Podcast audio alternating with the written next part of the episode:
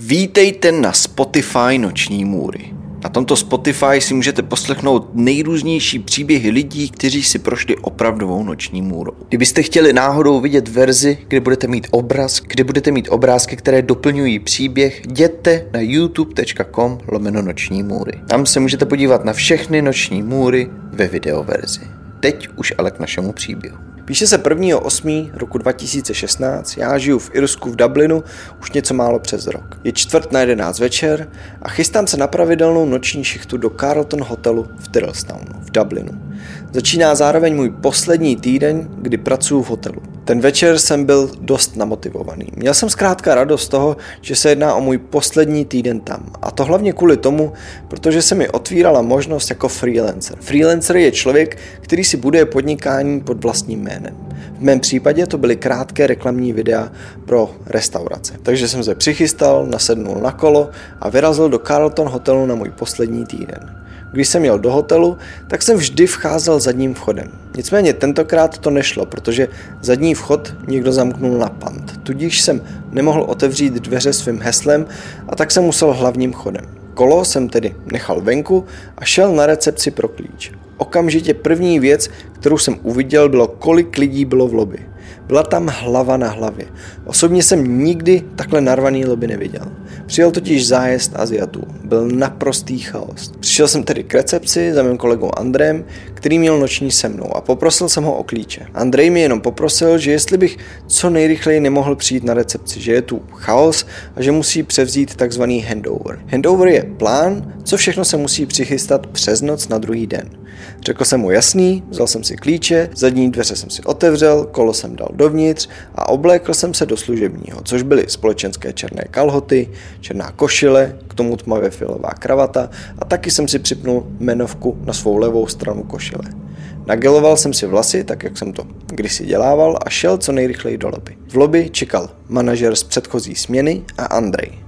Andrej mi jen řekl, že všichni v lobby už mají check-in hotový, takže se o ně nemusím vůbec starat. Že check-in musím udělat jedině pokud přijde někdo nový. Že se má objevit pouze jedna žena. Říkám, super.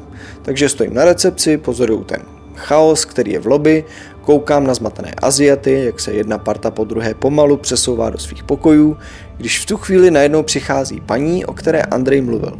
Já ji vítám, beru si její doklady a dělám s ní check-in. Po pár minutách jsem ji úspěšně ubytoval. Dal jsem jí kartu a řekl jí, kudy se dostane do svého pokoje. Paní odešla, mezi tím vším je pořád dost velký chaos v lobby. Najednou přišly dvě paní, které se mě ptali, jestli bych neměl nějakou mapku blízkého okolí, že by se rádi na pokoj podívali, kam by zítra mohli vyrazit. Já říkám, že, že jasný, že tady určitě mapa je. Podíval jsem se na místo, kde většinou bývala, nicméně mapa nikde.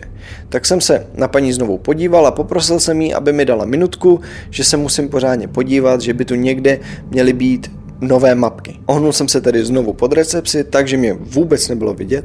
Otvíral jsem jeden šuplík za druhým, každou skřínku, abych našel štos zabalených nových mapek. Hledal jsem je fakt dlouho. Byl jsem za tou recepcí dobrých 30 vteřin. Najednou jsem otevřel jednu skřínku a ejhle štos zabalených mapek přímo přede mnou. Rozdělil jsem tedy to balení, vytáhl jsem jednu mapku, vylezl jsem spoza recepce a to, co jsem uviděl, byl pohled, na který do smrti nezapomenu. Přímo přede mnou stála mladá slečna, která měla roztrhlý nos a roztrhlé obočí, z kterého šla krev. Kompletně celý její obličej byl zakrytý krví. Zároveň půlka jejich vlasů byla od krve. Hrozně jsem se jí lekl. Udělal jsem za tou recepcí takový jako půl krok dozadu a snažil jsem se vstřebat, co se vlastně děje. Ta holčina ve chvíli, kdy mě zahlédla, mi chtěla něco říct. Nicméně, sotva otevřela ústa, začala okamžitě brečet. Já v tu chvíli sepnul a uvědomil jsem si, že potřebuje pomoc. A začal jsem se ptát, co se jí stalo. Když mi ale chtěla odpovědět, začala mít naprosto hysterický záchvat. Po malé chvíli se ale dala trochu dohromady. Jen stála a snažila se mi říct, že ji někdo přepadl v jejím pokoji. Já jsem okamžitě vzal vysílačku, kterou jsem měl na recepci a řekl jsem Andrejovi, že to je slečna, která tvrdí, že ji někdo přepadl v jejím pokoji, že je celá od krve a že ať zavolá gardu, což je policie v Irsku a záchranku, že ať okamžitě přijdou k recepci, protože potřebuju pomoc. Mezi tím vším jsem si ji prohlížel a všiml jsem si, že měla na sobě svetr, který měla vzhůru nohama. a pod kterým vůbec nic neměl. To byl také moment, kdy mě napadlo, co jaký znásilnili. Došlo mi, že tohle je vážný. Andrej mi na tu vysílačku odpověděl, že tam i hned jdou. Já ji mezi tím odvedl na křeslo v lobby, do kouta, aby na ní lidi tolik nekoukali a ptal jsem se znovu, co se stalo. Ona ale zase začala koktat a celkově šla vidět, jak panikaří. A tak jsem jí jen uklidňoval, že to bude dobrý, že už je v bezpečí a dal jsem jí vodu a sterilní kapesník, kterým si otírala rány. V průběhu tohoto všeho jsem si všiml, že je relativně v pořádku. Měla tržné rány na obličeji a byla v hrozném šoku, nicméně i když nejsem doktor, tak jsem viděl, že asi bude v pohodě. Doufal jsem ale hlavně, že ji neznásilnil.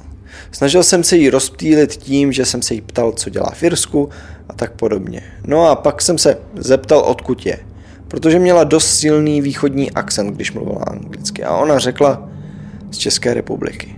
Moje srdce se zastavilo a jen jsem na to řekl, to můžeme mluvit česky. Na jejím výrazu jsem viděl, že je ve stejném šoku jako já. Chvíli jsem jí zase uklidňoval a pak jsem se zeptal, co se jí vlastně stalo. Tentokrát v češtině. A ona mi řekla, že byla na pokoji, nikdo zaklepal na její dveře a řekl, že je pracovník hotelu. Ona tedy otevřela a dostala okamžitě pěstí do obličeje. Následně jí ten člověk, chlap, chytil za vlasy, a odtáhl do koupelny, kde jí dal do veny a přivázal k baterii kabelem od nabíječky. Pak jí přiložil šroubovák ke krku a řekl, ať drží hubu. Potom šel prý do jejího pokoje, kde asi něco vzal a následně z pokoje odešel. Ona se potom dostala z té vany, nasadila si rychle svetr a běžela na recepci, kde potkala mě. Když jsem tohle to slyšel, tak jsem vůbec nevěděl, co mám na to říct. Říct jí, že to bude dobrý, mi přišlo naprosto zbytečný. A tak jsem jenom řekl, že teď už se jí nic nestane. Začali jsme se tedy bavit o Irsku, ona mi říkala, že tam přišla podívat se na přírodu a tak podobně. Bylo mi hrozně líto. Tou dobou přišel Andrej a manažer z denní směny. Já jim všechno vysvětlil, odvedli jsme ji do restaurace, kde vůbec nikdo nebyl, protože bylo zavřeno. Tam jsme čekali na příjezd gardy a lékařů. Ona prosila, jestli bych tam mohl být, abych mohl tlumočit. Tak jsem tam s ní byl pár desítek minut, přetlumočil jsem, co jsem mohl a oni ji odvedli potom pryč.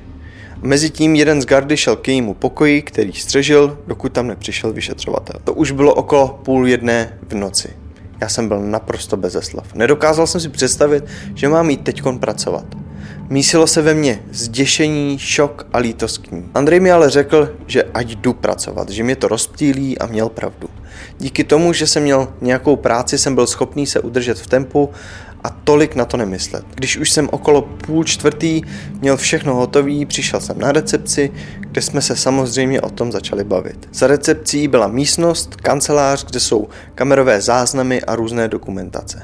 Manažer, který právě kvůli tomuhle incidentu zůstal v práci, mi řekl, ať tam přijdeme. My jsme tam tedy přišli a on nám ukázal záznamy, na kterých šlo vidět, jak nějaký chlap prochází lobby. Prošel mezi všemi Aziaty a šel k výtahu. Vystoupil ve druhém patře a šel rovnou ke dveřím oběti. Zaklepal, ona otevřela a on vešel dovnitř. Následně tam byl nějakých 10 minut a odešel.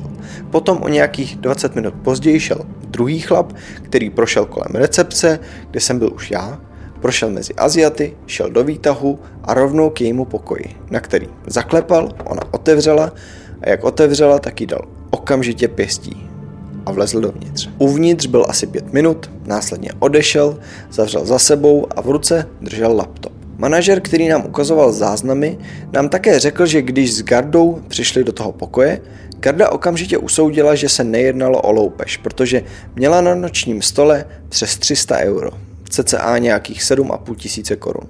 V půl pátý ráno Garda přijela a vysvětlila manažerovi, co se stalo. Manažer si nás potom vzal stranou a vše nám přetlumočil. Naše oběť měla ten den hostů na svém pokoji asi šest. A to protože prodávala své tělo. Takzvaný escort. Když tam byl její poslední host, kterého dobrovolně vzala dovnitř, muselo mezi nimi vzniknout nějaké nedorozumění. Ona třeba nechtěla udělat něco, co on po ní chtěl. Nikdo s určitou jistotou neví, co se vlastně mezi nima vevnitř stalo. On se ale naštval, odešel a zavolal jímu pasákovi, který tam přišel a ve chvíli, kdy otevřela, tak jí dal pěstí a odvedl do koupelny, kde ji přišněroval k baterii kabelem od nabíječky. Spokojí potom vzal telefon a laptop. A to protože zákazníky dostávala právě skrz tyto zařízení. Pak se z toho dokázala dostat ven, oblekla si svetr vzhůru nohama a skončila u mě na recepci. Dvě věci, které se mi odehrávaly hlavou, byly, že za prvými lhala a za druhý jsem byl rád, že ji nikdo neznásilnil. Byl to zkrátka večer, na který asi nikdy nezapomenu.